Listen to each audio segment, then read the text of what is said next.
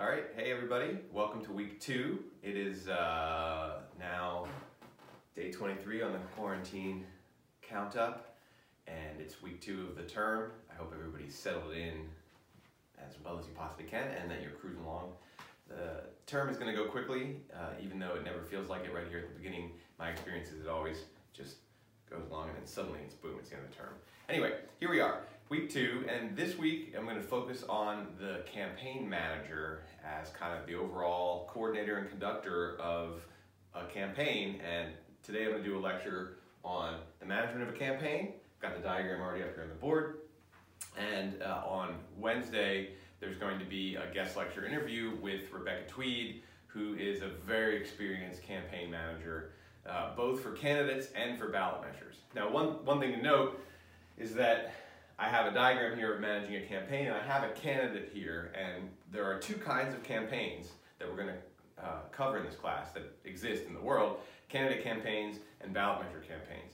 Uh, a lot of what I talk about today has is relevant for ballot measure campaigns, and I'll maybe note some places where uh, there are, in a ballot measure campaign, there's even more emphasis on a particular kind of activity, but I'm going to focus on a candidate campaign because that is really the more common kind, even though there are lots of ballot measures, there are way, way more candidates.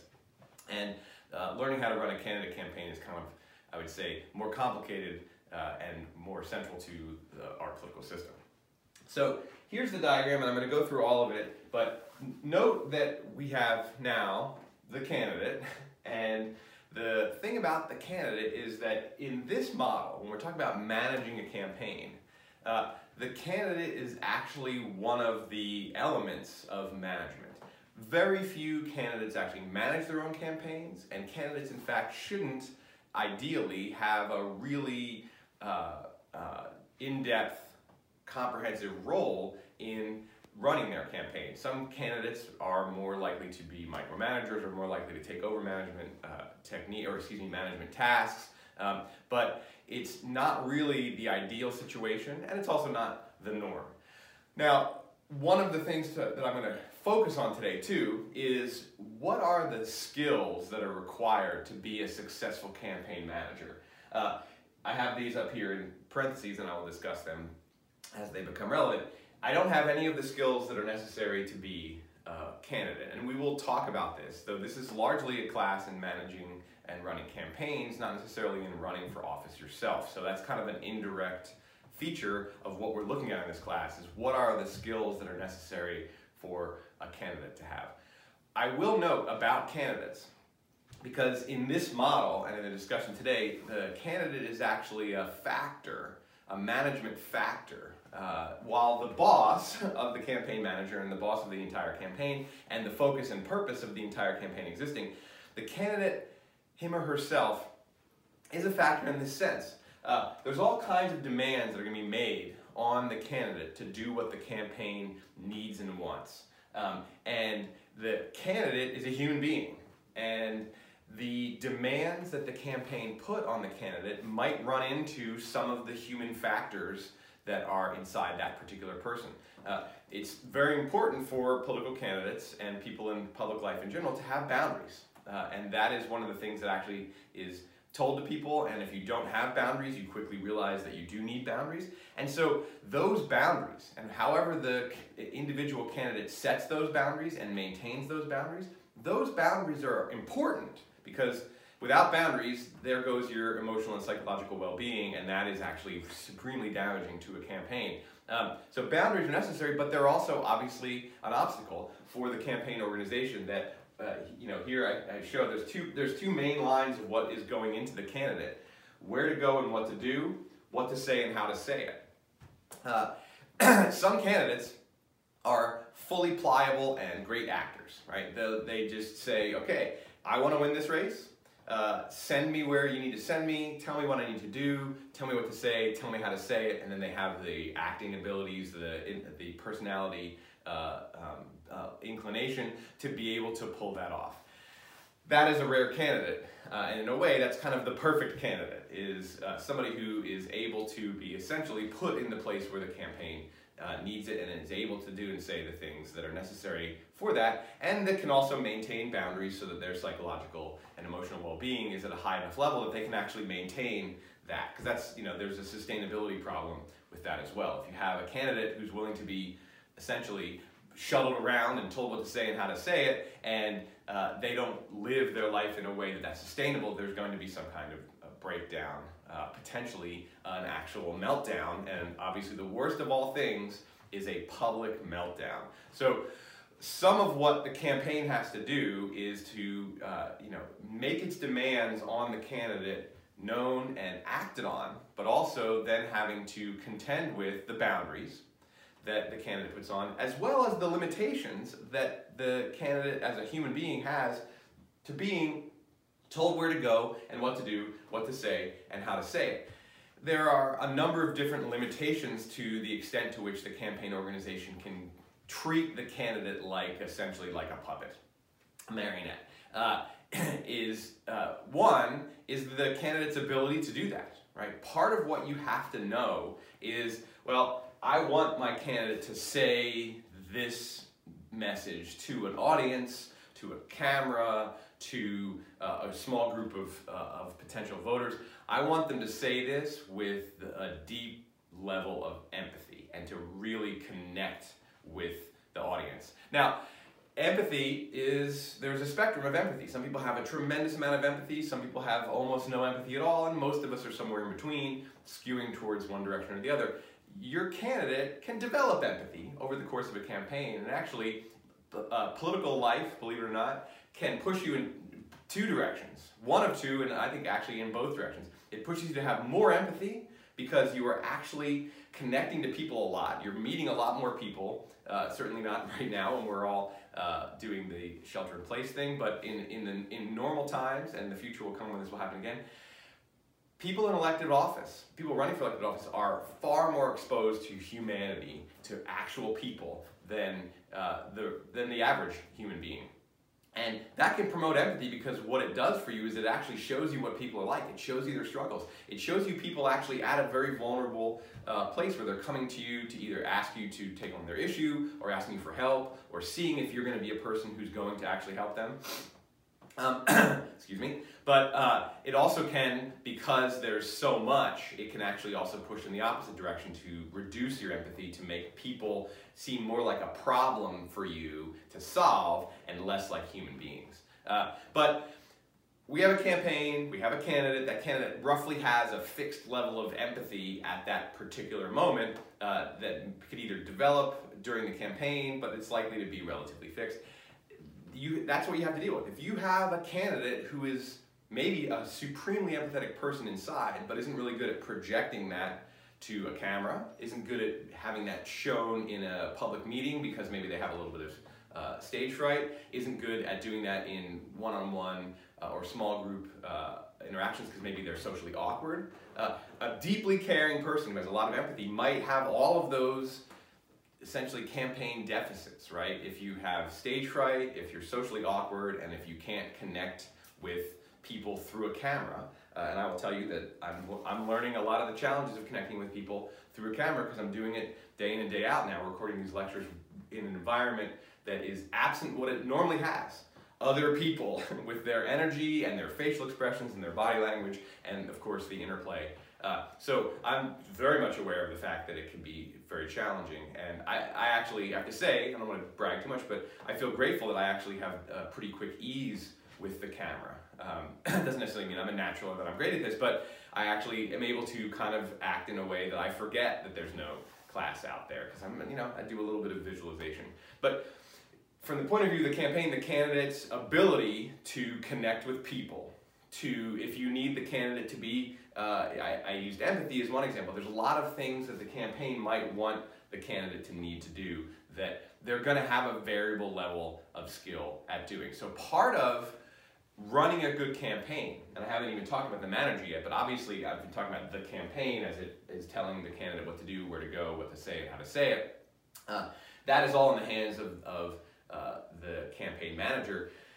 From the point of view of the campaign manager, the candidate has a set of skills and liabilities, limitations, uh, has personal boundaries, also has potentially um, uh, political and uh, moral boundaries, right? They have a, a candidate has a conscience. Every candidate is a human being.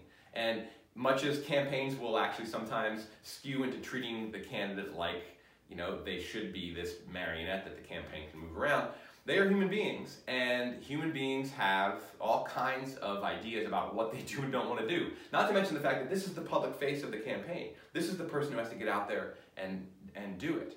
So if the campaign is telling the candidate, like, okay, what's really important right now to people is to feel as though uh, the government is in charge, is calm, is uh, looking at the hard facts, is listening to experts, and is capable of telling people the hard truths, right? This is, these are all things that we want right now during the coronavirus pandemic that we want and need from uh, our political leaders. And obviously we're looking at the people who are speaking to us and we're seeing that there's a hugely variable uh, range, a huge range of abilities to do all of those important things. But let's say this is, this is just actually like, you know, a normal campaign, uh, but the can, campaign says like, okay, here's what you have to do. This is what people want. People want this sort of calm, strong, hard facts uh, um, uh, re reckoning. If the candidate can't do that, or if the candidate says, you know, that's not who I am. I'm not that person.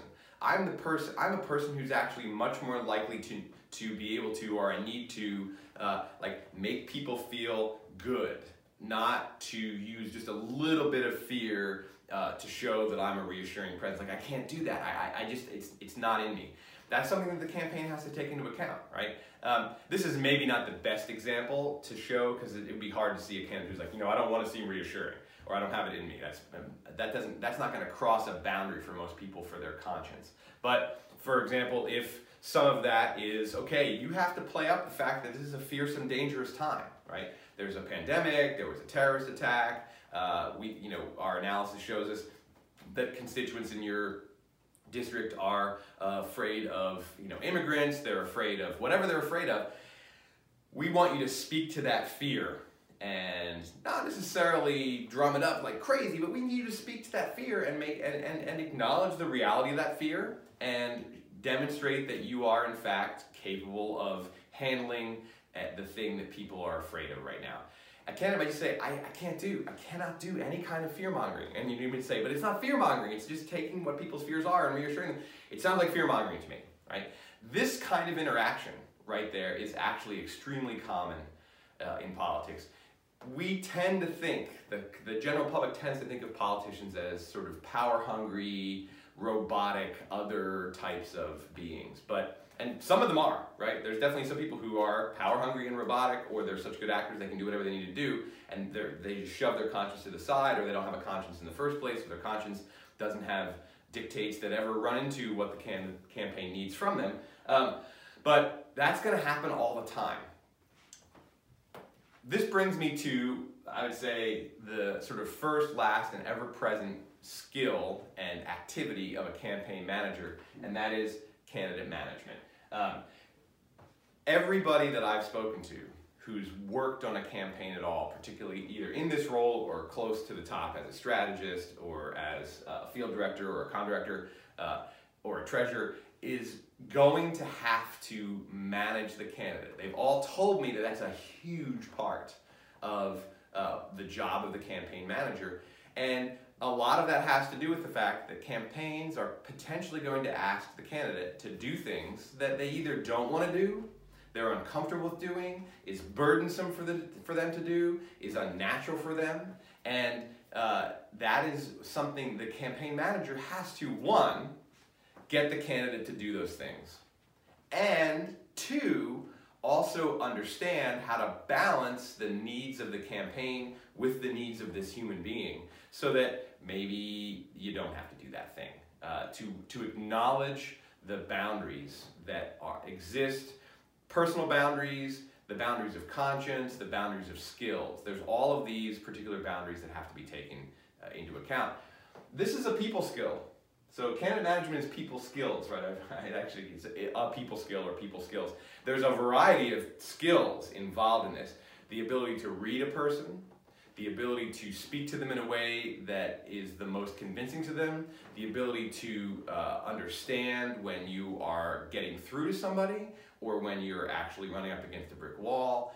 Uh, there's diplomacy, there's uh, sort of emotional and psychological uh, skillfulness. There's a lot that goes into candidate management. And it's a relationship. Right? There's all kinds of relationships the campaign manager is going to have, and there's all kinds of people. I've, I've laid out just the very few main roles, and you know, from a managerial point of view, even on a relatively small campaign, like a state legislative campaign, there's not going to be that many human beings involved, so the campaign manager won't have to manage that many people. But even if it's a huge campaign, the campaign manager is not going to know and, and involve themselves with all those people. They're going to involve themselves with, the, with key people. Obviously, the keyest of all these key people is the candidate. This, I draw these two up here, this is a relationship. And this is a relationship that is, in my opinion, on the order of complexity of a marriage uh, or any kind of long-term partnership. Now it's short-term, uh, though potentially, and what does happen in a lot of cases is that the campaign manager of a successful campaign goes on to be that person when they win an election, goes on to be their chief of staff or their legislative director or something in an important uh, role when that person goes from being candidate to being uh, public official. But a lot of these people actually are pros who just who don't get pulled into the governance side once the election is over. Um, so it's a it's a short-term relationship in, a lot of cases. It could be personally a long-term relationship. These two people could have known each other for a long time, and then this is but during the time of the campaign, there's an intensity to this relationship that and a multi-dimensionality that is equivalent to business partners or long-term intimate partners, uh, you know, marriage, uh, long-term relationship. There are a variety of analogies uh, that uh, obtain here.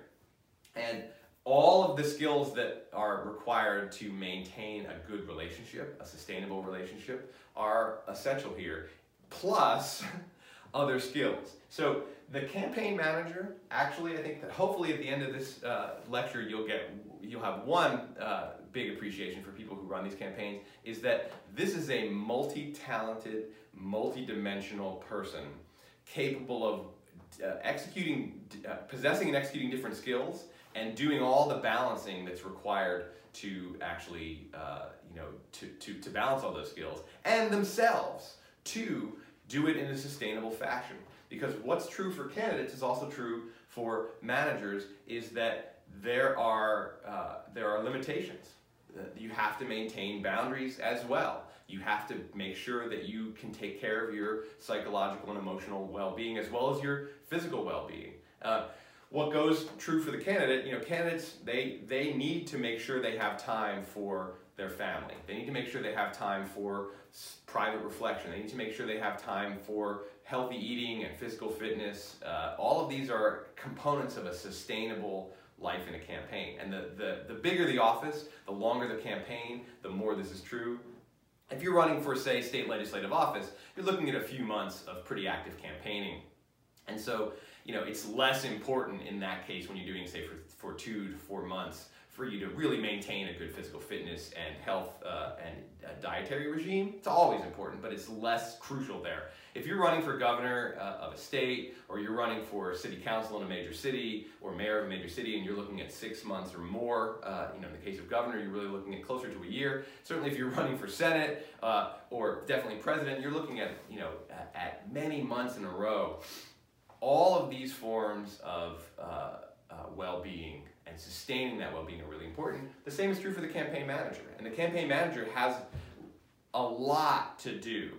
There's different pressures, right? The campaign manager doesn't have to get in front of people and speak and uh, meet with uh, constituents and potential voters, doesn't have to meet with, there's a lot of things the candidate does the campaign manager doesn't do. But then there's a lot of things the campaign manager does, all this stuff over here, that the candidate doesn't ever have to do. So part of these people skills and part of candidate management is actually also maintaining boundaries. You know, if it's one in the morning and the candidate calls you on your cell phone and, you know, with, with anxiety about tomorrow's uh, public appearance and the speech that they're supposed to read and they don't really think that it's right, or do you, do you take that call? uh, do you always take that call? Do you sometimes not take that call? Do you say to the candidate, never call me past midnight? Or do you say to the candidate, I'm available to you 24 7? So part of candidate management skill is actually personal management skill as well. Again, I, I say this in all my classes, I'll say it again and again. Politics is a human endeavor, and it's so easy, so easy to forget that we're talking about human beings, uh, but they are. They're human beings with all of our frailties and limitations and uh, uh, obstacles and boundaries that come along with that. So, the candidate, the, the candidate, or excuse me, the manager has to possess cam, people skills, personal management skills. Typically, in terms of this is the political science side of me, by the time you get to this kind of position where you're running a campaign, uh, unless basically you're running a, like a small city city council race where you just got out of college and you interned somewhere and then somebody who's running for city council says hey will you run my campaign that's actually how you can get campaign uh, manager job really early on and that happens all the time but at any higher level like if you're running for city council if you're running in a, in a major city if you're running for mayor or governor or even state legislature to be a campaign manager you're going to have to have a decent level of experience in politics. And so you will have had a chance to develop this set of skills, and you wouldn't be here if you didn't already have a certain uh, set of people skills. So the system kind of selects for this anyway. Doesn't mean that it's not something that we should say, wow, that's pretty impressive that this person has these, these skills. Uh, I, am hoping, I haven't done the guest lecture interview with Rebecca Tweed yet, but I'm hoping to get her to talk about campaign, uh, excuse me, candidate management. She has moved largely from doing candidate central campaigns to ballot measure centered campaigns. Uh, though she does do still a little bit of, of candidate work, but she's made that move because this is actually, uh, in my co conversation with her, this is a big job, and at a certain point, maybe it just becomes something that you don't want to put all of your time and your energy into uh, candidate management. Okay, what else does a campaign manager do? Well, I have two arrows that point down to the campaign operation. Okay, and I'll just quickly review what the campaign operation looks like. This is this this should be this is a slightly different simplified version of the diagram that I had in the last lecture, showing the three major containers of a campaign: fundraising, organization, and communication, and then the paid pros uh, uh, who are in here. I'll note quickly the connections, the internal connections. I haven't made this as complex as it really is in reality because I didn't want to muddy the diagram too much, but the uh, fundraising is uh, uh, box is led by a treasurer. The organization box is led by a field director, and the communications box is led by a communications director. And there, there are different titles that associate with these, so this is not exactly the org chart for all campaigns, but it's the general one. Um, in a even a small campaign, you really want to have four people, right, at minimum, right? Somebody doing the management, somebody uh, as the treasurer, somebody as the field director, and somebody as the communications director. Now, in a small campaign where there's only those four people, uh, that will actually simplify the interpersonal task of coordinating and managing this, um, but it also means that you don't have uh, necessarily as big of a specialized uh, skill sets because the communications director isn't necessarily a person who knows how to write a speech or who knows how to write a script for a, a, radio or television ad, or certainly knows how to produce one. So hopefully there are going to be other people. A communications director should have some savvy in social media, but isn't necessarily the social media expert. Anyway, it'll be these four people are kind of at the C-suite level. These are the executives of the campaign. This is the chief executive. These are the uh, other high-level executives.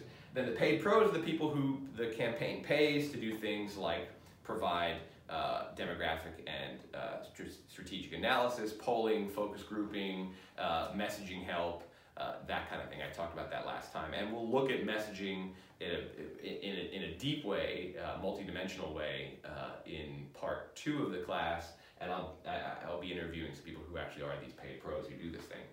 Um, but the treasurer connects with the field director in terms of events. Like the field director is in charge of events. Some events are public events uh, that are intended to generate support and votes and do coalition building. Other events are events that are intended for fundraising, and of course, fundraising events can also have that uh, that component of uh, public that public component of building coalitions and getting endorsements and and, and support. Um, the treasurer obviously also gives a budget to this person and a budget to this person And um, the communications director aids in the social media aspect of fundraising.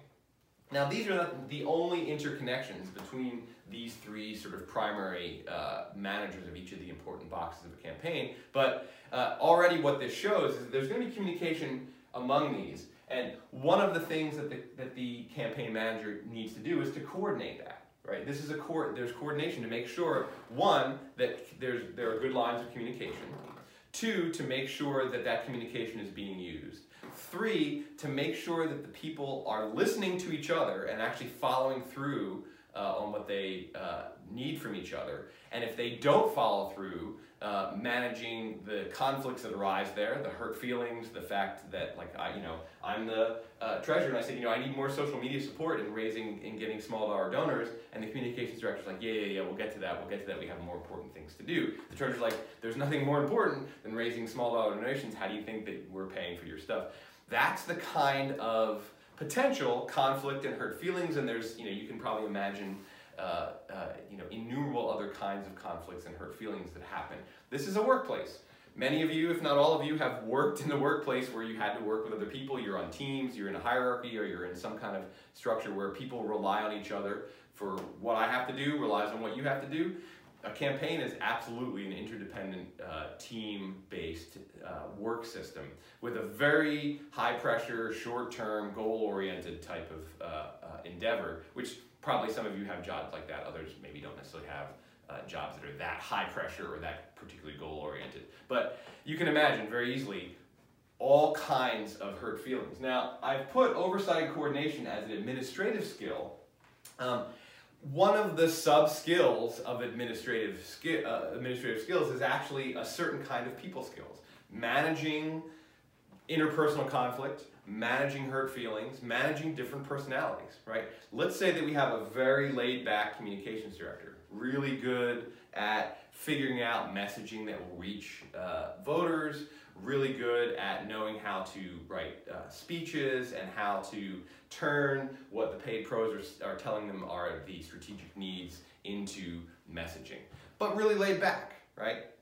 And, uh, you know, uh, deadlines are uh, adhered to, but maybe not necessarily with a high level of urgency.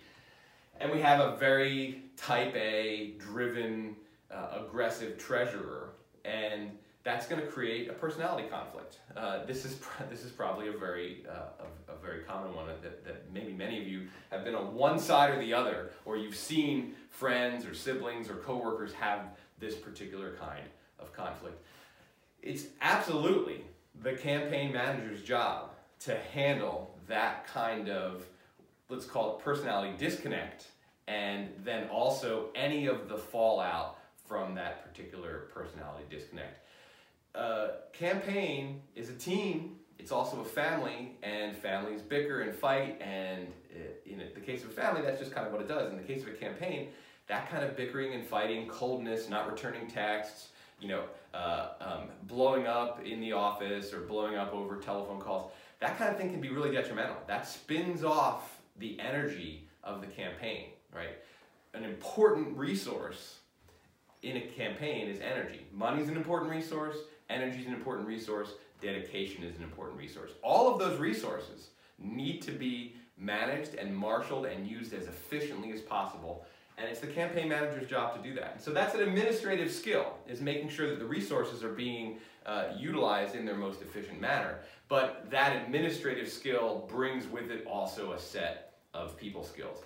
And they're, they're related to, they're adjacent to, but different from the people skills that the manager has to use in relation to uh, the candidate. Um, the, the, the thing here is this is, a, this is a relationship, and so is this, but this is a boss relationship, and this is essentially a collaborative relationship, and there that's obviously very different. And then the boundaries that a candidate, uh, uh, uh, or excuse me, the boundaries that a candidate has that the campaign manager has to face and deal with are different than the kinds of boundaries uh, that uh, happen in here. Also, these people, unlike the candidate, are potentially expendable, right? Um, you don't want to do this but if your communications director is actually so laid back that they're not meeting deadlines, that they're actually just ignoring uh, calls from the uh, treasurer for more social media help in, in raising small dollar donations. And that's crucial to the whole functioning of the campaign.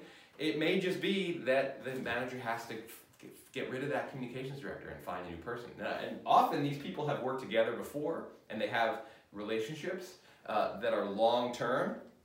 And it's like firing a friend. It might be hard to fire a friend, but a, you can't fire the candidate. the candidate can fire the campaign manager, and that does happen, though in, in successful campaigns, there's, uh, there's less turnover at the top than in unsuccessful campaigns. Um, but that's an administrative, managerial, also a people skill is, well, when is it, when has this conflict gone too far? When is the laid back communications director, or, you know, let's just flip it. When is the laid back treasurer? The treasurer's like, yeah, we're fine. And the campaigner is like, no, we're not fine. We need more money. The last month is coming up. We're going to need a bigger budget for uh, airtime because our analysis tells us that there are a lot of persuadable voters and our polls show us it's really close and that if we actually reach these people uh, and in a, in a big way, these persuadable voters, and, and we have to do this on uh, paid media, we need money, right? And so a laid back treasurer is not going to be able to do this. Now, I, I, can multiply these examples a thousand times, but I think that you get the point that what is going on is that the campaign manager has to make sure that there's fluid, peaceful, productive cooperation going on, and that's the coordination.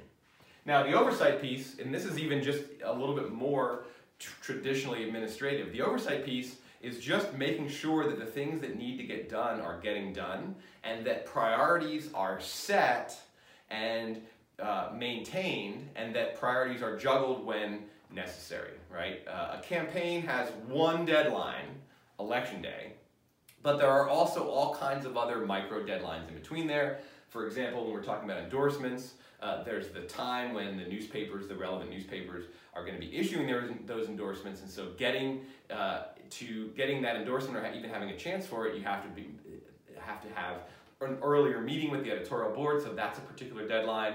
Preparing the candidate for the endorsement meeting is a high priority, as opposed to preparing the candidate for going out and meeting uh, um, potential fundraisers at that moment. And then when that's gone, then uh, meeting potential fundraisers might become the new priority. Because it's such a short term, high stakes uh, uh endeavor, there are going to be priorities that shift constantly. And uh, it's, it, it's crucial that you make sure that those priorities are being attended to, that they're being met, that energy is being expended on the most important things and that things at the bottom of the to-do list that are maybe easy and fun to do but that aren't crucial right at this moment that those things are being done when they're supposed to be done. And that priorities are, are uh, juggled and transformed and that that's communicated to the relevant people when they need to be. It's like okay now now is the time to be focused on fundraising. And then at a certain point now is the time to be focused on uh, uh, events and messaging uh, oh, now we need to go back to, to fundraising because we, we've actually had enough success at spending our money and doing these things that we need more money to be able to, to, to capitalize on our success. So that is really, that's a person who has the big picture in mind, right? It's, it's the campaign manager's job to have the big picture in mind. The treasurer's job is to have the treasury in mind. And the field director's job is to make sure that the organization, all the things that are being done on the ground, the ground game in mind, the communications director is all about messaging. You don't necessarily want these people to ignore what other people are doing. And of course, there's communication and coordination that needs to be done. But it's not their job to think about what the other people in the organization need to be doing and should be doing right now and how that contributes to the entire effort. It's the campaign manager's job. And uh, that's big picture thinking. That's also detail orientation in terms of priorities and to-do lists uh, and making sure that benchmarks are being met. Like, okay, we have to have this done by this time. Um, or we're going to set benchmarks. Like, we want to have our Instagram, we want to have an extra thousand followers on Instagram by this particular time. Doesn't necessarily mean that if you fall short of it, you fire your com director, but these kinds of benchmarks are essential in any kind of high stakes uh, endeavor. So it's this person's job to have the big picture in mind. It's their job to make sure that, that things are being done, that priorities are being set and rejuggled when necessary. It's this person's job to make sure communication and coordination is flowing. It's this person's job to make sure that personality and professional conflicts uh, um, that might be occurring get smoothed over and dealt with quickly or that they are hopefully you know, proactively avoided in the first place. It's this person's job to make sure that people are doing their job and that they don't need to be replaced. That's an awful lot, right? Coupled with the people skills that it takes to manage a candidate. But again, as I said, the, there are people skills involved here too, and they are adjacent to this. So a campaign manager is a very organized person who's capable of having the big picture in mind as well as the details in mind, who's fluid and capable of uh, uh, reorienting priorities, but who's also good with working with people. There's a reason why at high levels this is a highly paid position because it's a rare commodity to have somebody who's good at this stuff. Third set of skills. It comes, uh, this is probably what most people think a campaign manager is supposed to do. And actually it is, I think it's, it's the third most important thing. I think candidate management is, is the most important. Close second is organizational oversight and coordination. Strategic direction is also in the hands of the campaign manager. And the reason why I say it's the third most is because it's really these people's job, in coordination with the communication director, the field director, uh, as to like, you know, where to go, what to do, what to say, how to say it. The campaign manager doesn't actually have to make those choices. And that's really something the campaign manager probably shouldn't be doing, ideally, given all the rest of the stuff that uh, they have to do. That is not, uh, that, that's a level of micromanagement that, except at the smallest campaign, like you say you're running for city council in, uh, um, in Vancouver, Washington. Uh, that's a, you, a campaign manager could get involved in these things, but even then they probably shouldn't. Uh, but maybe they are. But it, but at any campaign above that, if you're if you're running a campaign for somebody who's running for City Council of Portland, you really cannot be working at the level of okay, where do you go? What are you going to do? What are you going to say? How are you going to say it? The manager is really, and I've diagrammed it this way, is really the pass through for strategic direction. Um, the paid professionals this is one of the reasons, as I indicated last time, that money is so important in a campaign, is not necessarily just to bombard the airwaves with ads. That might or might not be necessary. It's to be able to purchase the expertise. And what are you purchasing? I talked about this last time. We'll look at this a little bit further uh, in part two of the class. But basically what you're purchasing, you're purchasing, purchasing analysis, polling, and strategic recommendations. Analysis is who are the voters, what do they look like, what's the situation uh, uh, that we face in terms of turnout versus swayability, where are the voters, uh, what are the things that are uh, important to them. Polling tells us where we are, and I include focus groups within polling um, because focus groups tell us where we are in a qualitative way, and polling tells you in a quantitative way. And then our paid pros make strategic recommendations. They say, here's what we think you should do. Here is the type of ad. Here are the themes in the stump speech. Here's the stuff.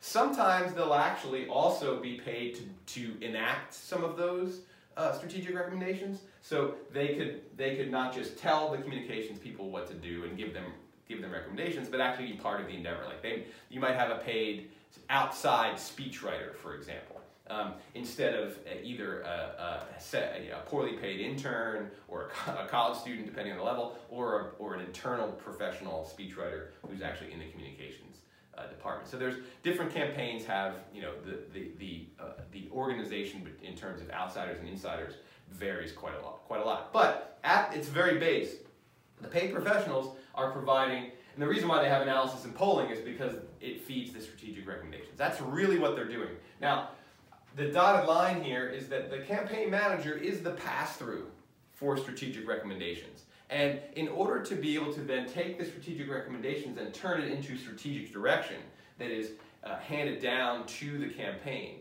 And the strategic direction is uh, primarily aimed at organization and communications, less so at fundraising, because the fundraising when it comes to strategic direction is really, it's a helper, right? Like, okay, here's the direction you need to go, and what do you need from, uh, from us on the fundraising side? What do you need from us in terms of money to make that a, a reality as, at, at high, the highest level possible. strategic direction is really providing the field director and the communications director with guidance on how they will then figure out the things they have to figure out, right? The field director is in charge of public events, coalition building, and endorsements. They're also in charge of phone banks and door knocking, uh, which I haven't put up here because that's not part of the line to the candidate. The candidate doesn't know, need to know anything about door knocking. Uh, maybe they will, but they don't need to know anything about it. They don't need to know anything about the phone banks. They need to know about these because these are the things that the candidate is directly involved in doing.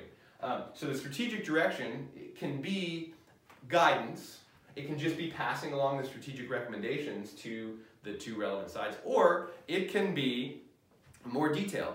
And some campaign managers are actually also strategic uh, geniuses themselves who understand how to motivate uh, voters, how to sway voters, how to uh, win endorsements, how to build coalitions.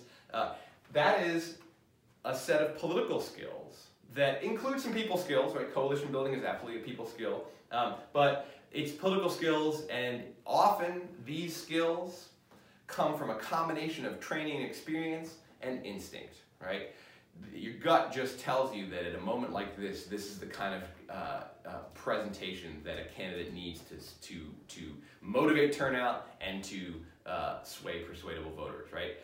Or you're a campaign manager who doesn't have the ability to figure that out, but they know who to listen to, they know who to trust, they know when a strategic recommendation is actually worthwhile, worth passing along, or when other people need to be paid to provide a different set of strategic recommendations, or when to essentially delegate those choices to the people who are working in these particular uh, areas. Like, okay, here's the data that we're getting, and here are the recommendations. What do you think is going to be the best thing that will get us the endorsement of the Oregonian and endorsement of the Willamette Week and of the Mercury, or as many of those uh, opinion shaping uh, newspapers as possible? Um, or like you know they've the the paid pros have, have uh, recommended this set of political and community bloggers and that we reach out to them to get them to either contribute to the campaign or contribute uh, uh, or endorse us or contribute some of their energy to door knocking and phone banking. Um, I don't know how to talk to these people. You need to know. You, you figure out how to talk to them. But these are people we're going to talk to.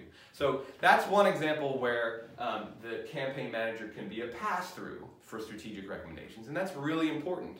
Um, and again, the campaign manager is going to be a pass through a lot of times anyway because you can't be a micromanager. You can't make all these decisions. If you're already doing these two other big jobs, you cannot be uh, determining the strategic direction at a super detailed level. You have to uh, be able to delegate and know who you can trust. And then, of course, part of your overall managerial skills, and this I think is a people skill as well, is knowing when you can, how much you can give to these people and how much is too much. When they need more direction than you're giving them, or when they need more freedom than you're giving them, right? Uh, some communications directors who have, you know, I'm the storyteller, I'm the messenger, I know how to speak to voters.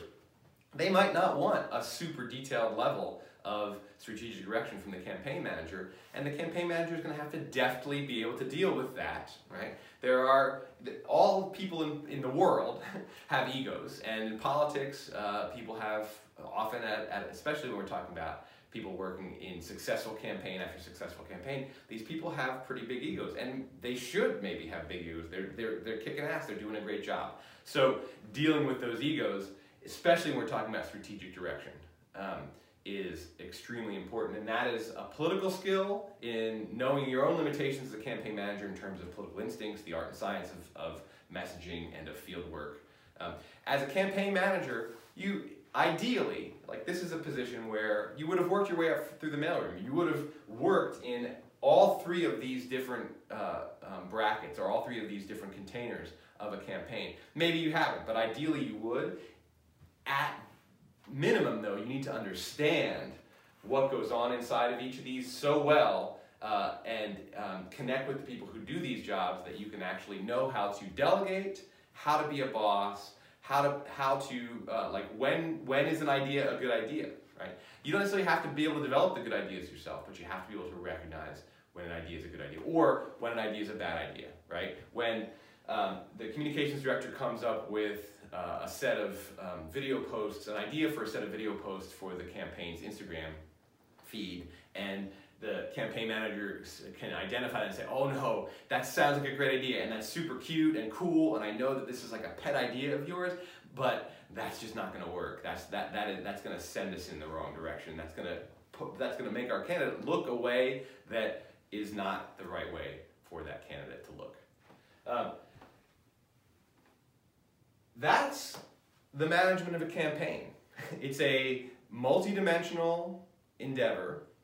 It puts you in a number of different key relationships. It requires a relatively diverse set of skills ranging from you know, the ability to look at budget spreadsheets to the ability to talk a reluctant candidate into doing something that the campaign thinks that they need to do that that candidate is reluctant to do but that you know politically is key to moving forward in the campaign.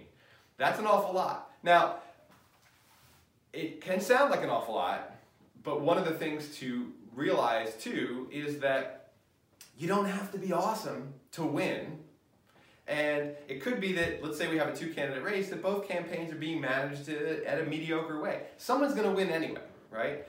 Ideally, you want the most badass, diversely skilled, experienced, intuitive, diplomatic campaign manager possible to run your campaign. But you can win without it.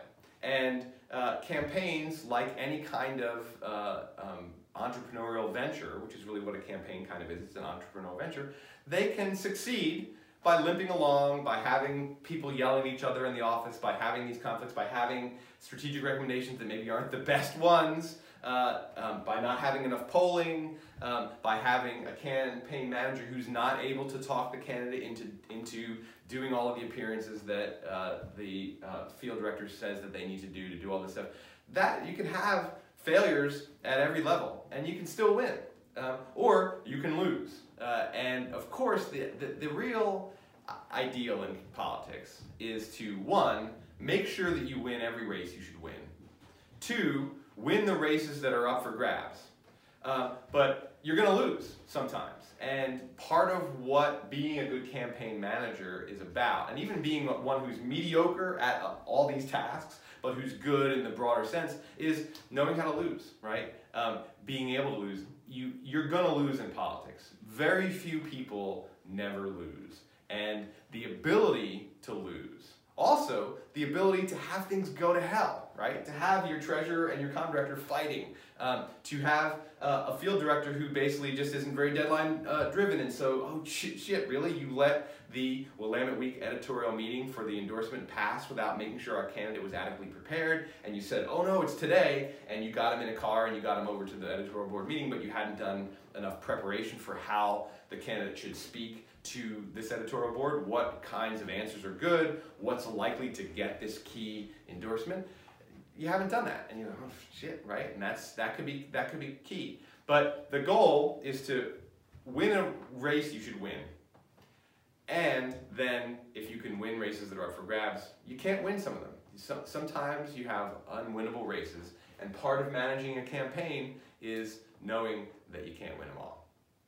All right, that's kind of, I don't know if that's a super dark way to end today's lecture, but it's a little bit of a, a little bit of a downer. But just know also that th this job is also extremely exciting and uh, it's one of the coolest things that you can do in politics. Some of you maybe will run campaigns someday. I hope that uh, a lot of you do. I think that probably why you're in this class is that you're interested in this uh, side of politics and so you, this is one of your ambitions.